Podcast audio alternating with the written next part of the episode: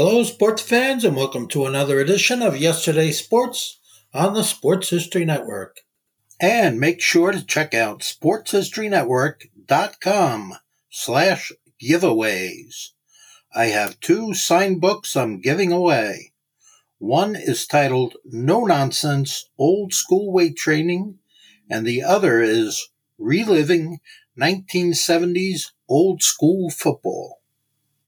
The Golden Age is our title in these segments of Football History Rewind's library, and it appropriately ends with the 1930 college football season. 1930 was an end of an era in football history. Not only was it the final season in the decade of the 1920s, but it's also the final year for a football legend, Knute Rockne. Unbeknownst to anyone but the creator, he would coach his final season in 1930, a season considered by many to be his masterpiece. We have more on this story of 1930 and Knute Rockne coming up in just a moment. This is the Pigskin Daily History Dispatch, a podcast that covers the anniversaries of American football events throughout history on a day-to-day basis. Your host, Darren Hayes, is podcasting from America's North Shore to bring you the memories of the gridiron one day at a time. So as we come out of the tunnel of the Sports History Network, let's take the field and go no huddle through the portal of positive gridiron history with PigskinDispatch.com. This podcast is part of the Sports History Network, your headquarters for the yesteryear of your favorite sport. You can learn more at sportshistorynetwork.com.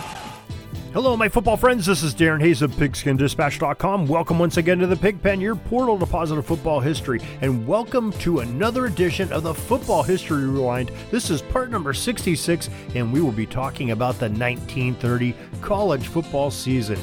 Before we chat about that great season in football history, let's make sure that you are aware of all of our football history. We have something coming out all the time during the week.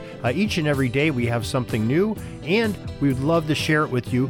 One way to do it, for you to be informed, is to join our newsletter. Really easy to sign up for. Go to the show notes of this very podcast or the top of PigskinDispatch.com. You'll know everything that's going on in the Pigpen. That's Pigskin Dispatch, Jersey Dispatch, Orville Mulligan Sports Writer, and more of the things that are going on here in the Pigpen and Yesteryear Hub and Sports History Network. We'd love to share it with you, and one way for us to do that is to share it each and every day in that newsletter, 6:30 a.m. So sign up in the show notes today. Now, a testament to the glory of Notre Dame football in the 1930 season starts in Illinois, of all places, before the start of the 1927 season. Northwestern head coach Dick Hanley held a coaching clinic then, and more than 100 high school coaches attended. They were so impressed with his teachings that the following year, they sent him 36 all-state superstars to play for the Wildcats in 1930. Needless to say, Northwestern was loaded, and it was all because of that nice clinic that the high school coaches so respected and encouraged their players to go play there. Now, this team of studs breezed through the opponents on the 1930 schedule and did not have a game where they did not score at least 3 touchdowns during this run of success. Now, the final game, however, was against the defending champions. Yes, you guessed it, the Notre Dame Fighting Irish. The Irish were also undefeated coming into this contest against Northwestern. This was a pivotal game. This is one that everybody had been watching all season long, marking on their calendar, saying, this is the game you got to see. Now, Knute Rockne, the head coach of the Fighting Irish, was well aware of the high-powered offensive attack of the Wildcats. And he decided, the strategist that he was, to employ a strategy of field position that was performed probably better than he ever expected it to. Rockne had a man on his team named Leroy Mills, one of the most gifted kickers of all time. A tutor to the Irish kicker, All-American Frank Carideo, and the art of coffin corner punts. The time was well spent as Carideo placed punts out of bounds inside the 2-yard line 4 times during this Northwestern game. Imagine that, starting 4 times inside your 2-yard line. Now, Leroy Mills had a punting theory that he taught Carideo and others. The former Princeton kicker disliked the long spiral kicks most commonly used in football. Mills taught his students to punt the ball from the insteps of the foot, sending the ball only about 35 yards in the air in an end-over-end fashion. And the kicks may only travel a mere 35 yards in the air, but they also tended to bounce in a straight line even further due to the ball rotation. He put a little English and spin on it, and that added distance to the kicks as long as they were not fielded. His other philosophical theory on kicks was to simply, quote, kick 'em where they ain't, unquote, thus employing a directional tactic to his pupils, and also, before they boot the ball, monitor where the receiver is deep for the punt. Interestingly enough, Mills was also the master of the drop kick. During the cold winter months, Mills would practice inside gymnasiums. One drill in particular would draw crowds as he would drop kick footballs through the basketball hoops from center court. That takes some skill. And for the encore of these sessions, he would turn around and drop kick the football one after another through the hoop at the opposite end of the court. Can't say that he was glued into one goal there for the basketball. Now, Northwestern could still move the ball in the Irish despite the poor field position that they had. They amassed an astounding 350 to 40-yard offensive advantage in the first 55 minutes of the game over Notre Dame, but they couldn't score. Can you imagine that? And all but 5 minutes of the game, they have 350 yards. The Notre Dame offense has 40 yards. But the reason was the Wildcats twice fumbled the ball away inside the Notre Dame 5-yard line and lost the game 14-0. Wow. Two times being inside the 5, coughing the ball up, Notre Dame recovering, squelching any opportunity for the Northwestern Wildcats to win that ball game. Well, this sort of has a happy and sad ending to it. Now, Rockne's squad went on in the next game, defeated a tough Army team 7-6, and then they blew out USC in the season finale 27-0. This would be Knute Rockne's final football game he would ever coach. It wasn't that he stepped down, because Notre Dame repeated as the national champion.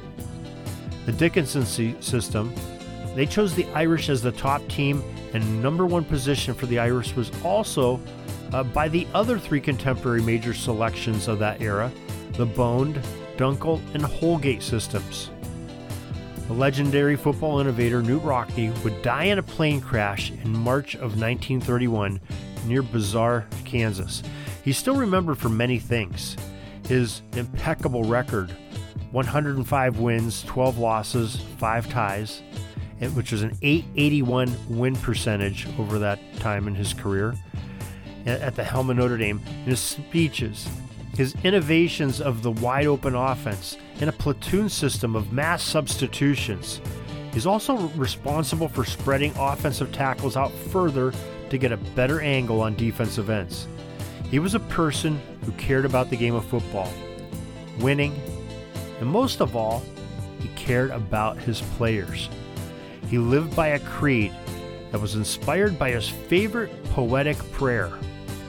And it goes something like this: Lord, in the battle that goes on through life, I ask but a field that is fair, a chance to be equal with all the strife, the courage to strive and to dare. And if I should win, let this be my code, my courage and honor held high.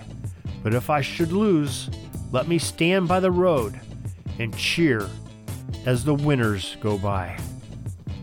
Pretty sound advice, and you can see why that was a favorite of Knute Rockne. And he lived that way, and his teams played that way. Now, there was a postseason Rose Bowl matchup.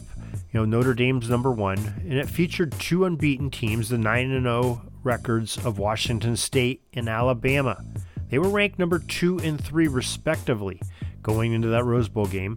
We have some great coverage on it on our Rose Bowl section of Football History Rewind. We have a link to it in the accompanying article that goes with this podcast. You can find it in the show notes for the link to it. And it'll link you to that Rose Bowl game in 1931. And Alabama won the Pasadena contest 24-0, but we have more details in our chat that we on our Rose Bowl coverage. The NCAA also adopted a rule before the 1930 season, which still stands in football today. In this revision, all offensive players had to stop for 1 second before the snap. The rule helped create a level playing field between the offenses and defenses by disallowing teams in possession to quick snap the football, thus giving them a very distinct advantage over their counterparts. So that's why you see today, you know, the offense comes out of the huddle or they line up. At some point, they have to pause for a second, all 11 players, before any man can go in motion, before any shift.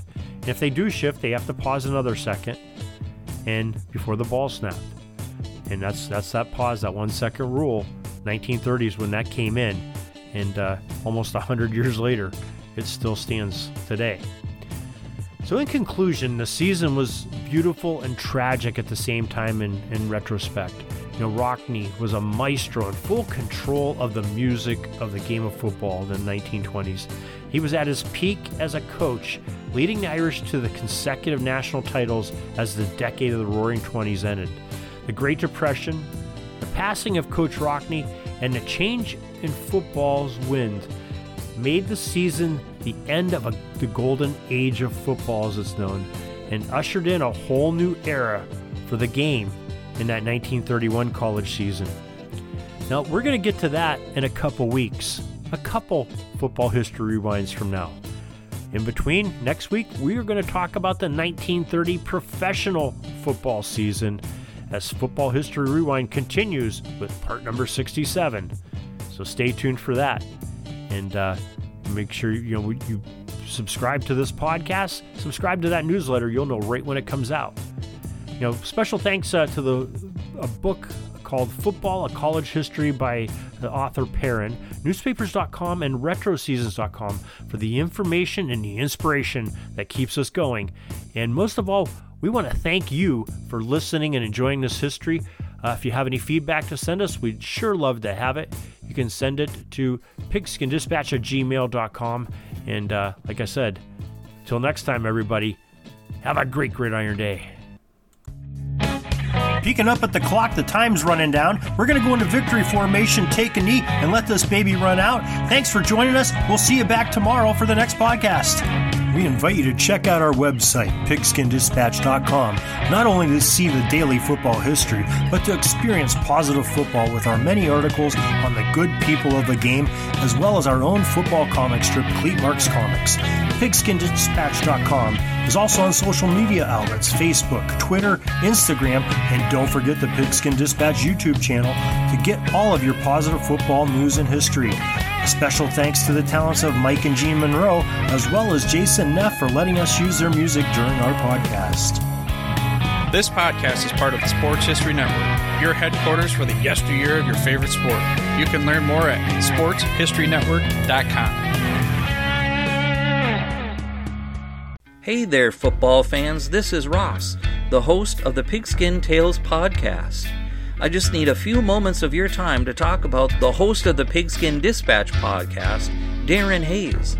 He's expanded the Pigpen to search out information on the history of all team sports.